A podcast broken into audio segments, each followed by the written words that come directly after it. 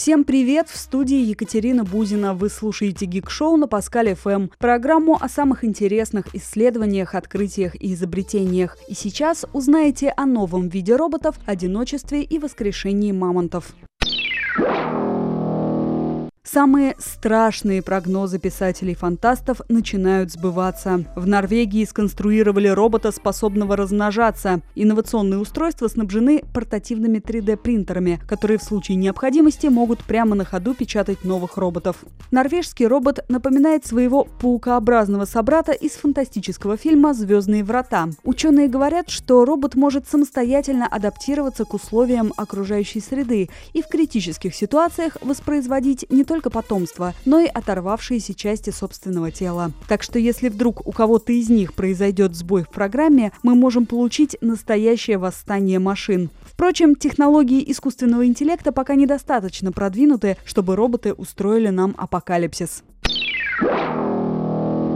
Вы знали, что существует ген одиночества, так что ликуйте, любители поныть. Состояние forever alone может быть врожденной предрасположенностью и прямо-таки судьбой. Китайские ученые выяснили, что ген, ответственный за выработку серотонина, гормона счастья, существует в двух версиях. У людей с версией G серотонина вырабатывается значительно меньше. Люди эти менее общительны, склонны к неврозам и депрессиям. А версия C делает человека настоящим счастливчиком. Версию G китайцы и назвали геном одиночества. Впрочем, научная общественность отнеслась к этой сенсации скептически. Это не первый раз, когда ученые обнаруживают гены любви, депрессии или, например, добра. Между тем, характер человека определяется не только генетикой, но и средой.